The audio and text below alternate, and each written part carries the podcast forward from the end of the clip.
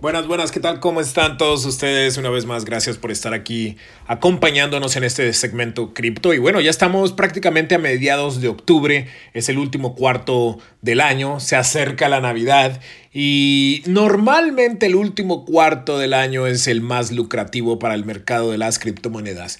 Yo recuerdo claramente la Navidad del 2017 cuando el valor de Bitcoin se disparó de 4 mil a casi 20 mil dólares en los últimos tres meses.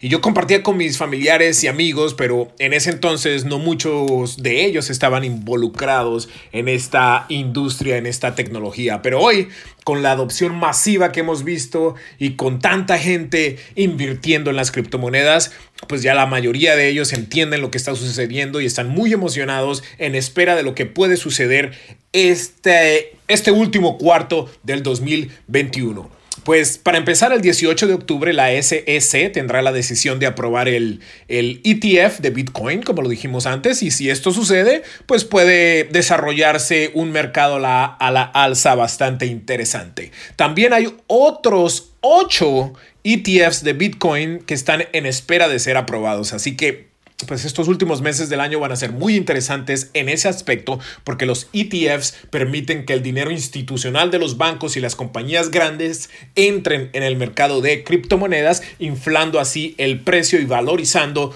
toda la industria. Ah, en resumen, pues en el 2020, los últimos tres meses vieron un, mercado de cripto a la alza del 39.2%. En el 2017 bajó 5%. En el 2018 bajó un 10%. Pero realmente desde el 2013 solamente el 2014, el 2018 y el 2019 han visto pérdidas en el último cuarto del año. De resto, todos los todos los últimos tres meses del año han visto ganancia. En el 2013, el mercado cripto subió un 162% en los últimos tres meses del año. Así que va a estar muy, muy interesante lo que se avecina en los últimos, los últimos días de este 2020. Y yo creo que vamos a tener una, una espero tener una buena Navidad uh, criptográfica, como quien dice.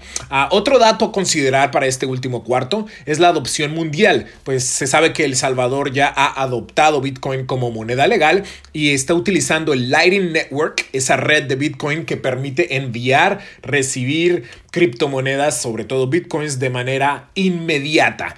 Así que todo esto ayuda mucho a la adopción y a la valorización, no solamente de Bitcoin, pero de todas las otras criptomonedas. Así que toca estar muy pendiente porque hay varios factores que pueden hacer que el precio siga subiendo. Ahorita estamos cerca de los 58 mil dólares.